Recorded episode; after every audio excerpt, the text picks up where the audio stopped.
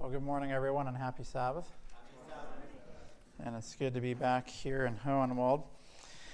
And the message for today is entitled Signs of the Time. It's a continuation of uh, some thoughts I was sharing the last time that I spoke, and we're going to go more into what's happening in the world today. So before we start, I'm going to offer a word of prayer. Our Father in heaven, we thank you for the Sabbath day that we can worship you. And I just pray that you would speak through me and may the message be clear. May it bring hope, but it may, may it also bring conviction as well. So be with us now, I pray in Jesus' name. Amen. You know, this is an awesome time to be alive. And as Seventh day Adventists, we can't ignore the realities of the things that are happening in the world around us. What is happening in the world around us fits very clearly with what Scripture has told us would take place before Jesus comes back. And I'm going to start with a statement, Testimonies, Volume 9, page 11, which says, We are living in the time of the end. The fast fulfilling signs of the times declare that the coming of Christ is near at hand. The days in which we live are solemn and important. The Spirit of God is gradually but surely being withdrawn from the earth. Plagues and judgments are already falling upon the despisers of the grace of God.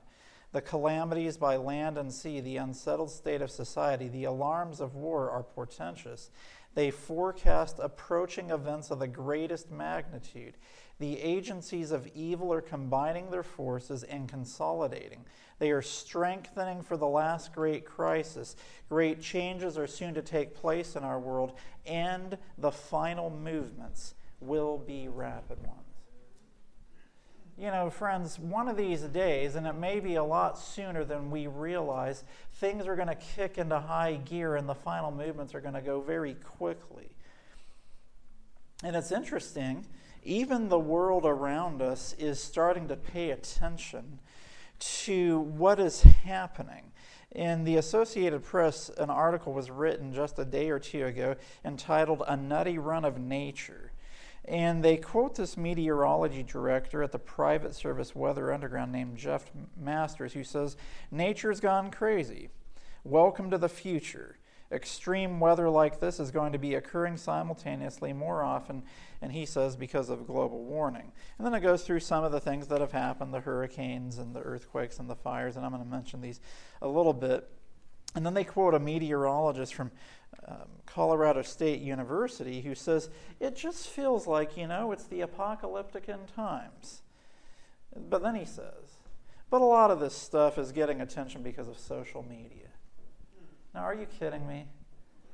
So, because of social media, the, the, one of the worst flooding disasters ever in the United States with Hurricane Harvey, and then one of the strongest hurricanes that has ever borne down on the United States in Hurricane Irma, that this is simply just social media great, bringing greater awareness to what is happening in the world obviously we understand that there is more to it. And I'm just going to go through a few of the disasters that have hit, and then we're going to go through Scripture and see what Jesus says about these signs that are happening. Now, when I spoke to you last time, I was all excited about the natural solar eclipse that was going to come. It's come and gone. It was an exciting thing.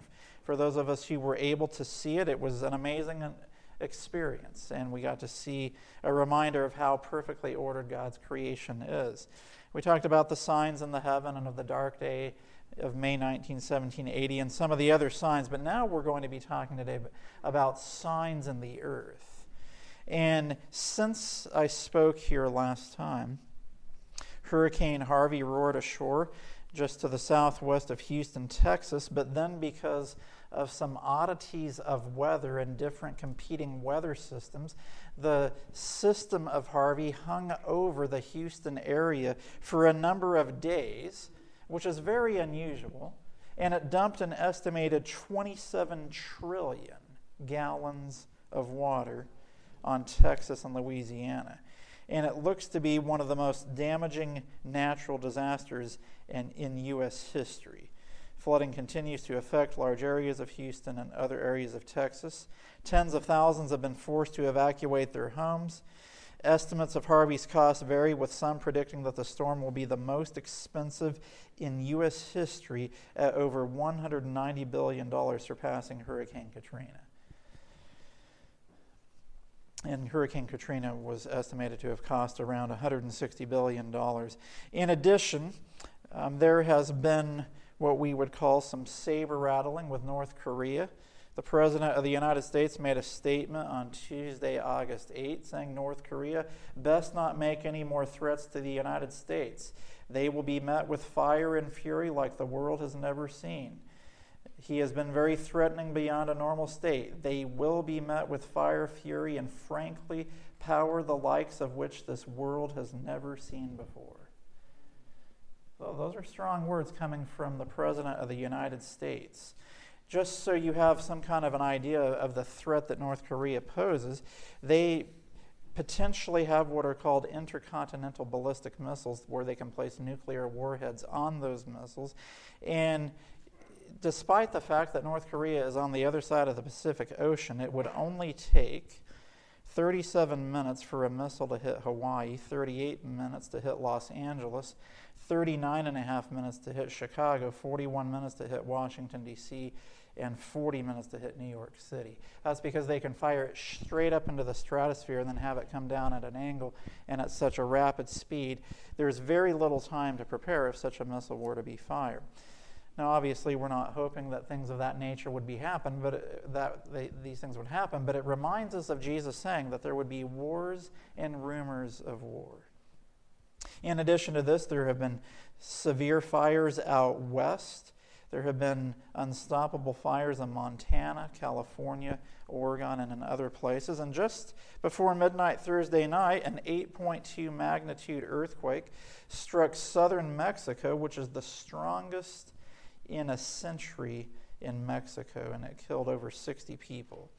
As I speak right now, Hurricane Irma is straddling the coast of northern Cuba and is about to make a northern turn towards South Florida, and forecasts call for it to come roaring through the Keys and then to the western side of the southern peninsula as a category 4 hurricane with the potential to keep going and straddling up the western side of the peninsula as a strong hurricane. And this is one of the worst hurricanes that Florida has ever faced. The potential of destruction is such that all Adventists should be wide awake now to the time that we are living in. You know, Jesus had some strong words to say in Matthew chapter 24, and I'm going to start in verses 32 and 33. Matthew chapter 24, verses 32 and 33. Now, Jesus says this after he has given all of these signs, and we're going to go back and look at the signs. But Jesus says, Now learn a parable of the fig tree. When his branch is yet tender and putteth forth leaves, ye know that summer is nigh or near. So likewise, ye, when you shall see all these things, know that it is near, even at the doors. Jesus is saying, Look, you know when you look at a tree, when the leaves start to change, in our part of the country, when the flowering blossoms come out on the tree, we know that spring has arrived and that summer is near. Jesus is saying, There are certain signs that I am telling you that you should be able to discern that when you see these things, my coming is near, just like when a tree in the springtime starts to flower, you know that summer is near. So when you see the signs that I have told you, you know that my coming is near. Friends, we are Seventh day Adventists. Sometimes we are accused of being alarmists, but I would s- suggest to you if our message is an, an alarmist message, then Jesus himself is an alarmist. Because Jesus is the one who gave these signs. and they are in Scripture for us to study and for us to understand. And when we see these things happening, for us to ignore the words of Jesus would be for us to neglect the message that God has given us. Jesus goes on to say in verse 44 Therefore be ye also ready, for in such an hour as you think not, the Son of Man cometh. Now I want to go back to the beginning sign, starting in verse 3 in the first couple of verses, the disciples had been commenting on how amazing the temple was, and then Jesus says, Not st- one stone will be left upon another. The disciples then think this must mean the end of the world when Jesus speaks of the destruction of the temple in Jerusalem. And so they ask him in verse 3 Tell us, when shall these things be, and what shall be the sign of your coming and of the end of the world? And so Jesus masterfully mixes the signs of the destruction of Jerusalem with the signs of the coming of the end of the world because they would be so similar. And so in verse 4, Jesus says, Take heed that no man deceive you. For many shall come in my name, saying, I am Christ, and shall deceive many. Verse 6 And you shall hear of wars and rumors of wars. See that you be not troubled, for all these things must come to pass, but the end is not yet. For nation shall rise against nation, and kingdom against kingdom, and there shall be famines and pestilences and earthquakes in divers places. All these are the beginning of sorrows. Now, as Seventh day Adventists, we understand that the beginning of the judgment in heaven began in 1844. So when we put on our prophetic lens and we look at what is happening in the world since 1844, we look at the wars and the rumors of wars that have taken place since that time. And certainly World War I and World War II would be major signs of the coming of Jesus. Those were not just any other war that have ever happened. They were called world wars for a reason. They involved basically the whole world.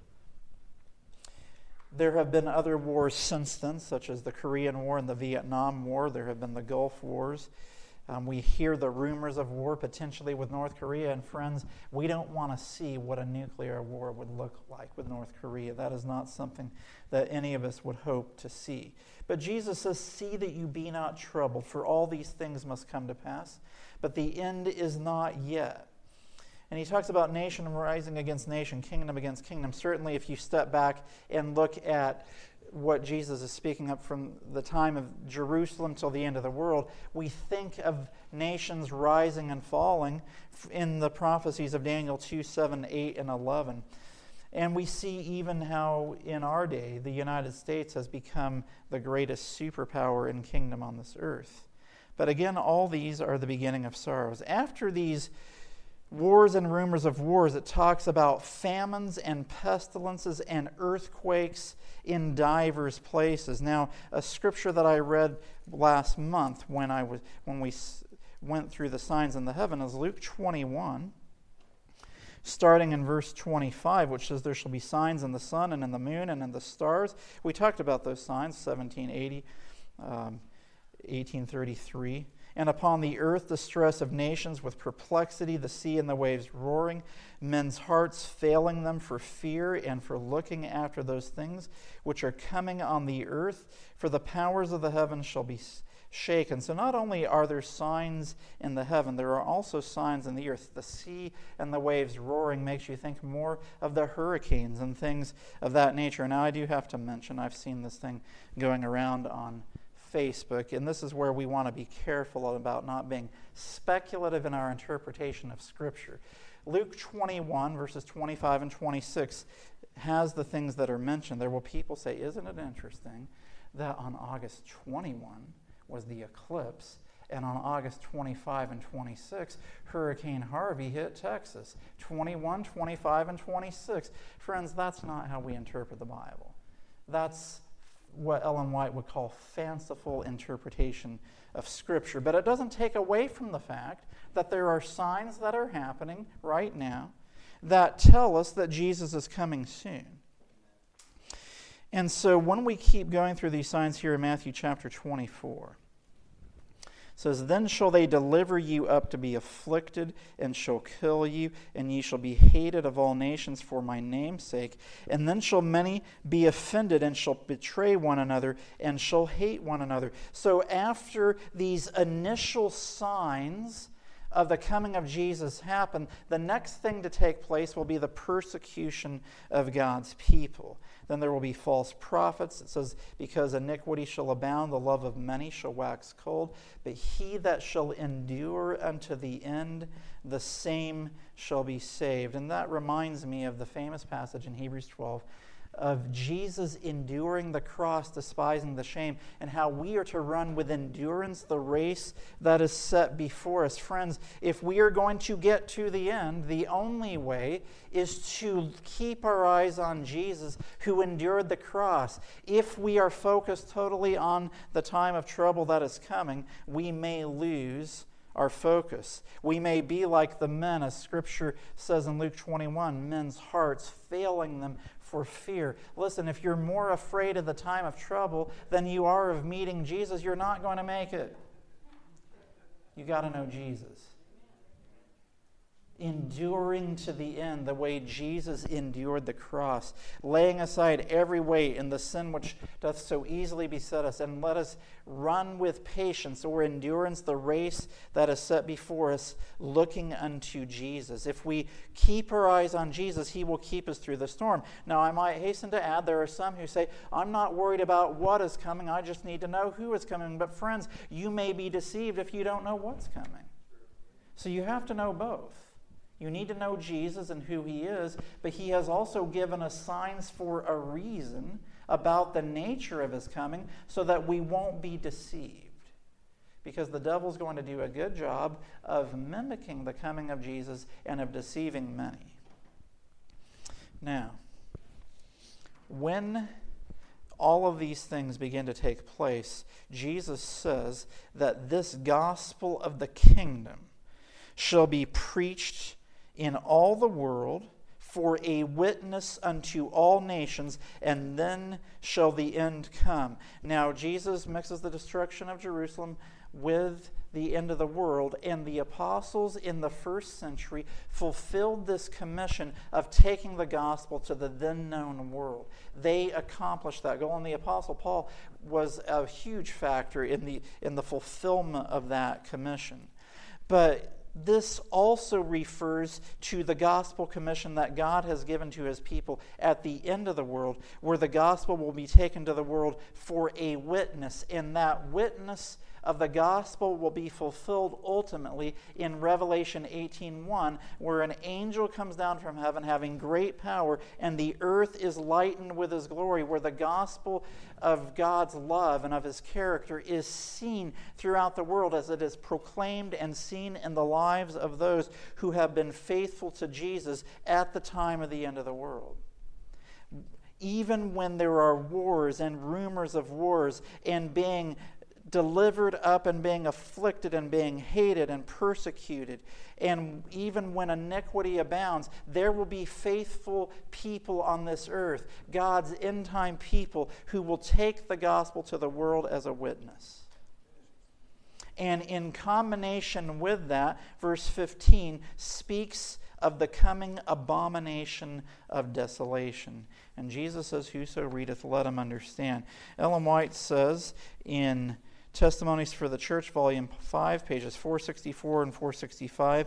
The time is not far distant when, like the early disciples, we shall be forced to seek a refuge in desolate and solitary places. As the siege of Jerusalem by the Roman armies was the signal for flight to the Judean Christians, so the assumption of power on the part of our nation in the decree enforcing the papal Sabbath will be a warning to us. It will then be time to leave the large cities, preparatory to leaving the smaller ones for retired homes and secluded places among the mountains.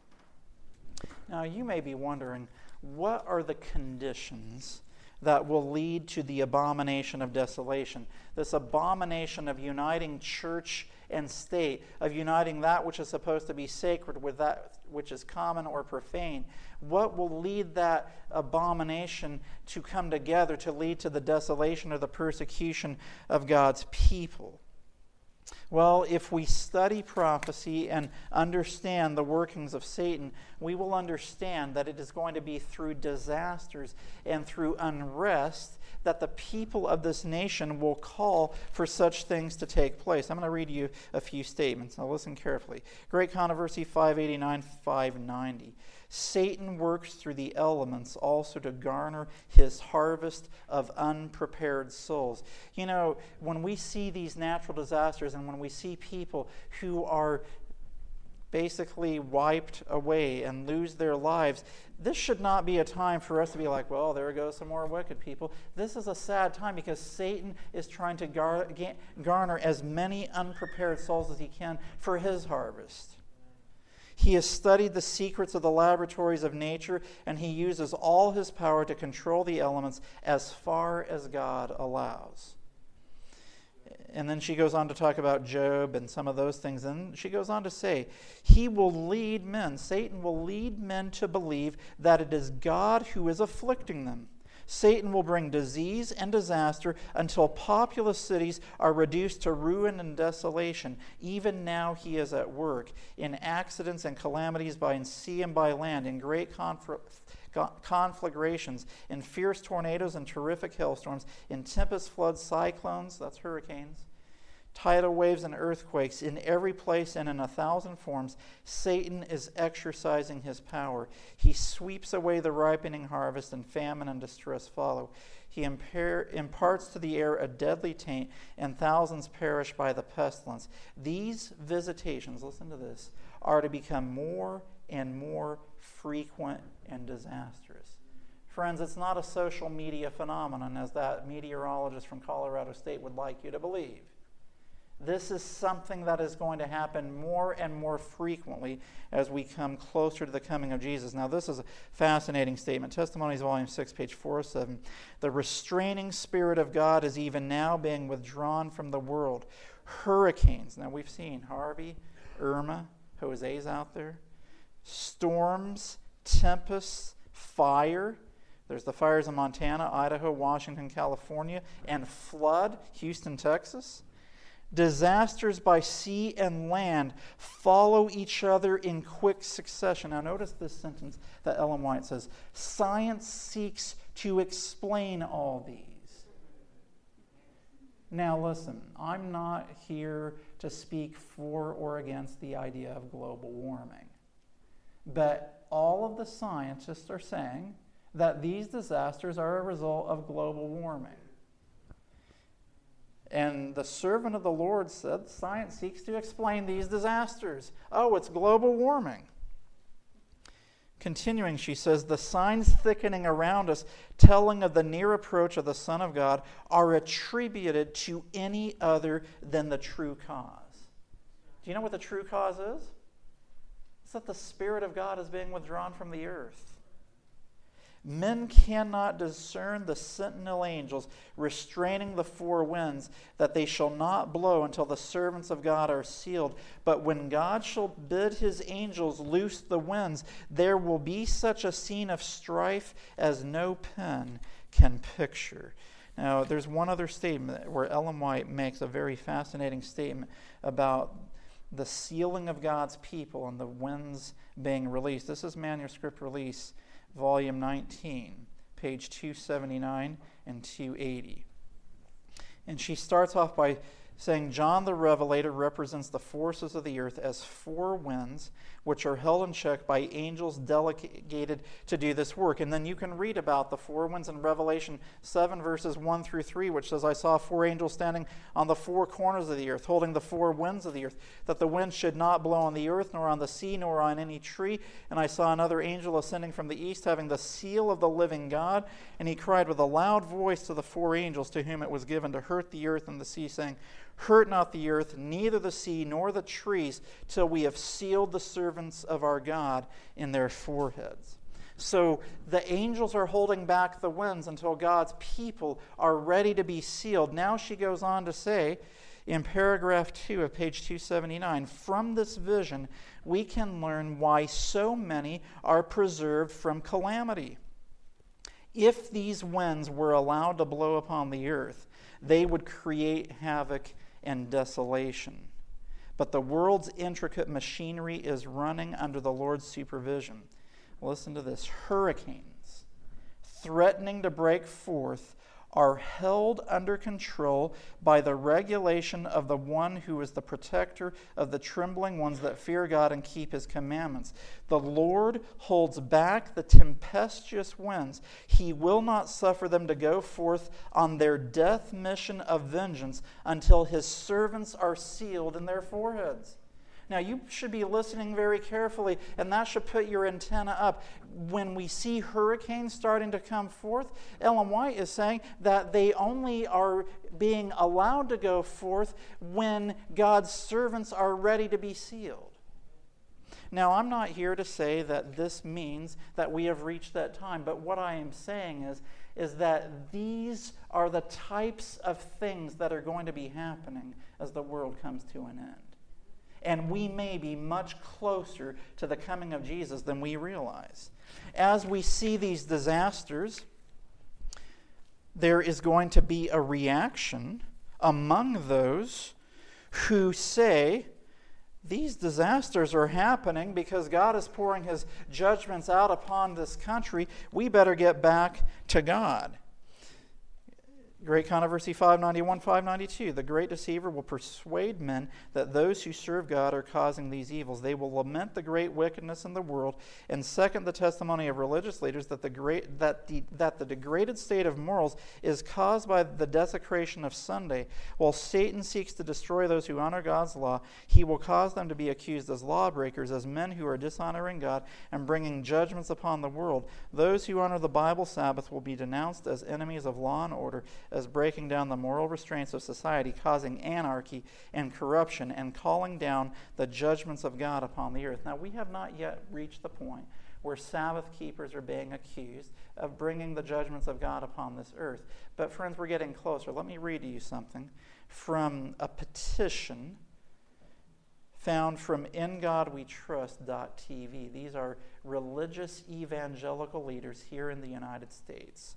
And this is a petition that they have just put out this week. And here is the petition they are asking Christians to sign. I, the undersigned, as a loyal Christian citizen, join in this petition drive to humbly request that you, and this is addressed to President Donald Trump, that you prayerfully proclaim September 11, 2017, as a national day of prayer, fasting, and repentance for the protection and preservation of America. Now, he already pr- proclaimed last Sunday as a day of prayer based on what happened in Houston. And they go on to say, and this is part of the petition United States presidents have a long history of crying out to Providence during times of national crisis, but it has nearly been 100 years since President Woodrow Wilson last called for a day of prayer, fasting, and repentance. That occurred in 1918 near the end of World War I. With a growing threat of terror at home and around the world, the time has come for people of faith to bind together and, to de- and, do- and declare our trust and dependence of God. With your leadership, we will unite and humble ourselves before the benevolent hand of Almighty God and ask Him to keep our nation, the United States of America, her leadership, citizens, armed forces, and first responders safe from attack, both from radical foreign enemies. Now, listen to this. And domestic ideologies that are dedicated to our destruction. This we ask with gratitude for your wise leadership and steady hand. In God We Trust. And you can find the petition at ingodwetrust.tv. And these aren't just minor little little league evangelical leaders. These are well known Christian leaders in America, and they are identifying domestic ideologies that are dedicated to our destruction. In fact, there are some Christians who are suggesting that because the mayor of Houston was a, a strong pro LGBT advocate who was going after Christian evangelical ministers who were speaking against it from the pulpit, and this Houston mayor was trying to take away their tax exempt status. Then they're saying, Look at Houston now, it's underwater. Now, we're not here to say that. But there are Christian leaders who were saying such a thing. And now they're saying we need to call on the president to call for a day of prayer and fasting to get our people to come back to God because there's domestic ideologies that are dedicated to our destruction. Signs of the Times, January 17, 1884. Men in responsible positions will not only ignore and despise the Sabbath themselves, but from the sacred desk will urge upon the people the observance of the first day of the week, pleading tradition and custom in behalf of this man made institution. They will point to calamities on land and sea, to the storms of wind, the floods, the earthquakes, the destruction by fire, as judgments indicating God's displeasure because Sunday is not sacredly observed. These calamities will increase more and more. One disaster will follow close upon the heels of another, and those who make void the law of God will point to the few who are keeping the Sabbath of the fourth commandment as the ones who are bringing wrath upon this world. This falsehood is Satan's device that he may ensnare the unwary. And, friends, if you're paying attention, and again, I'm not here to speak for or against the idea of global warming, but there are some, including the Pope, who are suggesting that a day of rest would be beneficial because of the global warming that is taking on the place on the planet that if we were to rest that it would help to curb the warming of the planet. And again science tries to explain such ideas and they fall short. Now, i want to take you back to the bible as we come to a conclusion over the next few minutes. Go to matthew 24 starting in verse 39 Matthew chapter 24.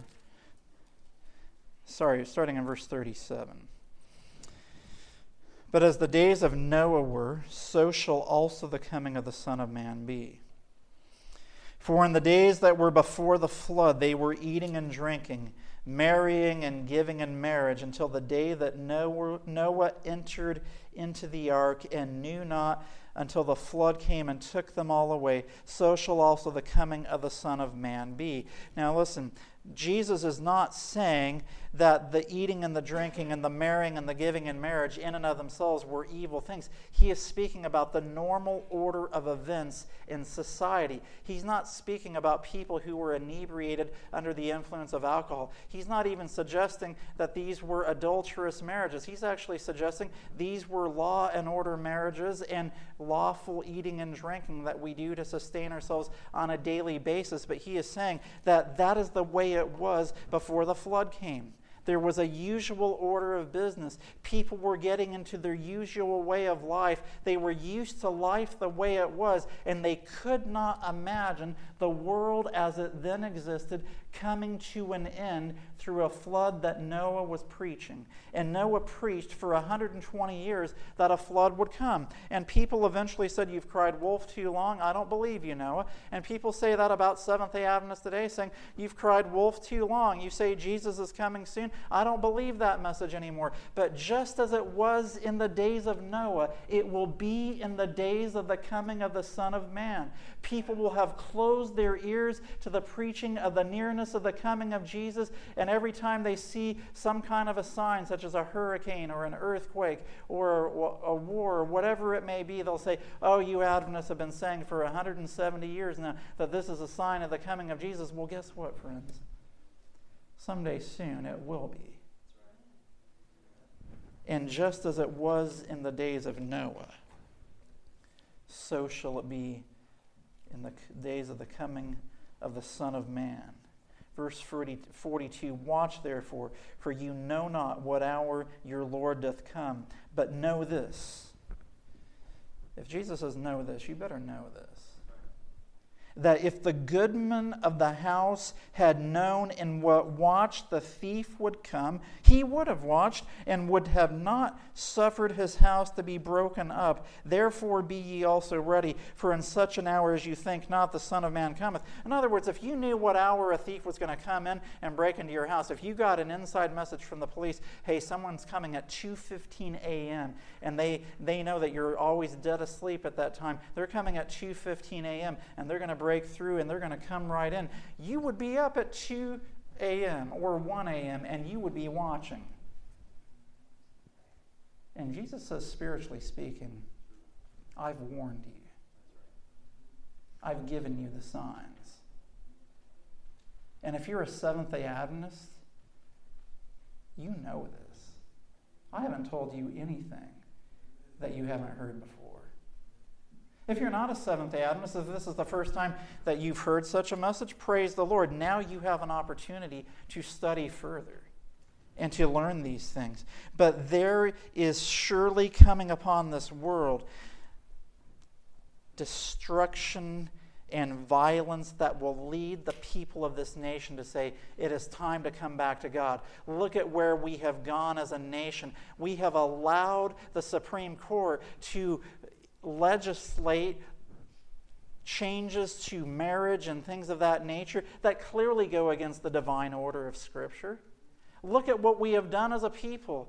Look at where we have come as a country. And now we see these judgments of God coming down upon the land. And I might add, and this is kind of an interesting irony, there is a famous actress, I'm not going to say her name, who is claiming that these hurricanes that are coming to America are Mother Earth rising up in rage against the election of Donald Trump as president. Well, as Seventh day Adventists, we know that there's something far greater at work here. This is not Mother Earth rising up against a secularly elected president. And this is a woman who actually claims to be an atheist. So how could Mother Earth, if it doesn't if it's inanimate, react to such a thing? But anyway. But we know that there is something greater that is going on and that the Spirit of God is being withdrawn from the earth. And I'm not here to say that there's going to be a Sunday law in three months or six months or a year from now. I'm not setting any dates, I'm not setting any times. All I'm saying is, is that Jesus gave these as signs of his coming. As the beginning of sorrows, or as the beginning of birth pangs, as you go into labor, and I've seen it happen very close and personal three times. I didn't go through it, but I was close by and I've seen the signs. And they increase with rapidity and frequency and intensity. When we start to see these things happen, we know that Jesus is coming soon. I'm going to close with Luke 21.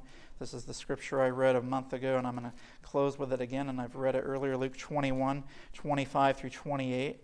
And there shall be signs in the sun and in the moon and in the stars and upon the earth, distress of nations with perplexity, the sea and the waves roaring, men's hearts failing them for fear and for looking after those things which are coming on the earth. For the powers of heaven shall be shaken, and then shall they see the Son of Man coming in a cloud with power and great glory. And when these things begin to come to pass, then look up and lift up your heads for your redemption draweth nigh. Friends, I have a question for you today. What are you looking up to? Are you all scared about the end of the world? Are you lifting up your head to Jesus, the Son of Man, the Savior of the world, who is your Savior, who is your Redeemer? And as you see these signs taking place, you know that your redemption draweth nigh. Are you ready for Jesus to come? Is the thought of the coming of Jesus a thought that thrills your soul, or is it something that scares you to death? Friends, let me tell you something. If it scares you to death, God in His mercy has given you time. Jesus isn't sitting up there in heaven saying, Let me see how many people I can keep out of the kingdom. And every time you make a mistake, he's like, Got them again. That's one less we're going to bring into heaven. That's more room for the rest of us. Yeah. That's not Jesus. That's the way some people on earth may want you to feel. But that's not the way God is. It's the goodness of God that leads us to repentance. And these signs that are taking place right now, as sad and as destructive as they are, are the mercy of God in giving us time to humble ourselves before Jesus comes. One story that I heard, this was actually one of my cousins in New York, she went down as a first responder after Hurricane Andrew hit near Miami way back 25 years ago. And she told, she put this story up of a story she experienced where she talked to a couple who had survived the hurricane. And I, I don't know if, have any of you ever been through a hurricane? Some of you have. Wow. I mean, I don't, I would not want to be there. I'm, I'm, I'm not going to be there. Now, realize not everybody can evacuate because you can't just get in your car and drive up 14 hours up I 75 in Florida to Georgia because all the gas stations have run out of gas. What are you going to do? So you get stuck.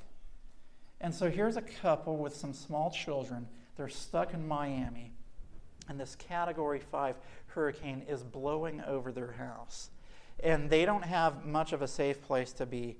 And they put their children into this cabinet below the sink in the bathroom. And that's they all they can do is fit their children there, and they, the parents, stay outside. And as the hurricane blows over, it blows the roof off the house, the walls are collapsing, and then the eye of the hurricane passes over their house. That's the worst place to be because the most intense winds are wrapped right around the, the eye wall. And they, they see that, the, that they are in the middle of the eye, and they check and they see that the whole house has been blown away, and that they know that they have the next half of the hurricane to come. And so they come and they, they hug each other goodbye because they think they're all going to die. But miraculously, somehow they survived that hurricane. And we don't know what's going to happen with this hurricane that's going to hit Florida. We need to be praying for everybody that's going to be in the path. But that story is an illustration that you may think that the storms of this world are about to blow you away and destroy you. But God, in His mercy, wants to save each one of us. And if we hang on to Him by faith, He will sustain us through the storms that are coming to this world. And we, if we are faithful to Him, we will say when Jesus comes, My redemption has drawn nigh, and Jesus is here. This is my God. He is here to save us. So, friends, as we see these storms and these signs, may we lift up our heads. And when the roll is called up yonder in heaven, may we be there. That is our closing hymn, and I invite you now to turn to our closing hymn. When the roll is called up yonder and may we be faithful. Hymn number 216. Father in heaven, I pray that when the roll is called up yonder, each one of us will be there in the new heaven. And I pray that as we see the signs all around us, may our hearts not fail us for fear, but may we learn to trust in Jesus and have such a close walk with Him that we will endure to the end by keeping our eyes on Jesus who endured the cross. Lord, if there is someone here today who is struggling in their walk with God, I pray in the quietness of this moment, not any outward action is needed, but that in the quietness of this moment in our hearts, we would resolve to, to surrender anything in our lives that is keeping us from being ready to meet Jesus when he comes. And Lord, I pray that it wouldn't be the terrors of the last day that would motivate us. To be ready to meet Jesus. I pray that it would be the goodness of Jesus that would bring us to repentance and motivate us to love the Lord. But as we see the signs around us, may we be watchmen on the walls, warning the world that Jesus is coming again. May we be modern day Noahs announcing that the world will not last forever the way it is. That this is not just a social media phenomenon, but that this is a sign of the coming of Jesus. And may we all be ready when Jesus comes, is my prayer. In Jesus' name, amen.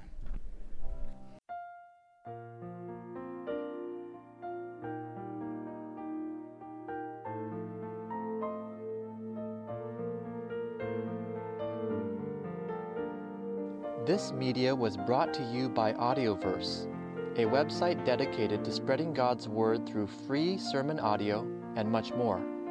If you would like to know more about Audioverse, or if you would like to listen to more sermons, please visit www.audioverse.org.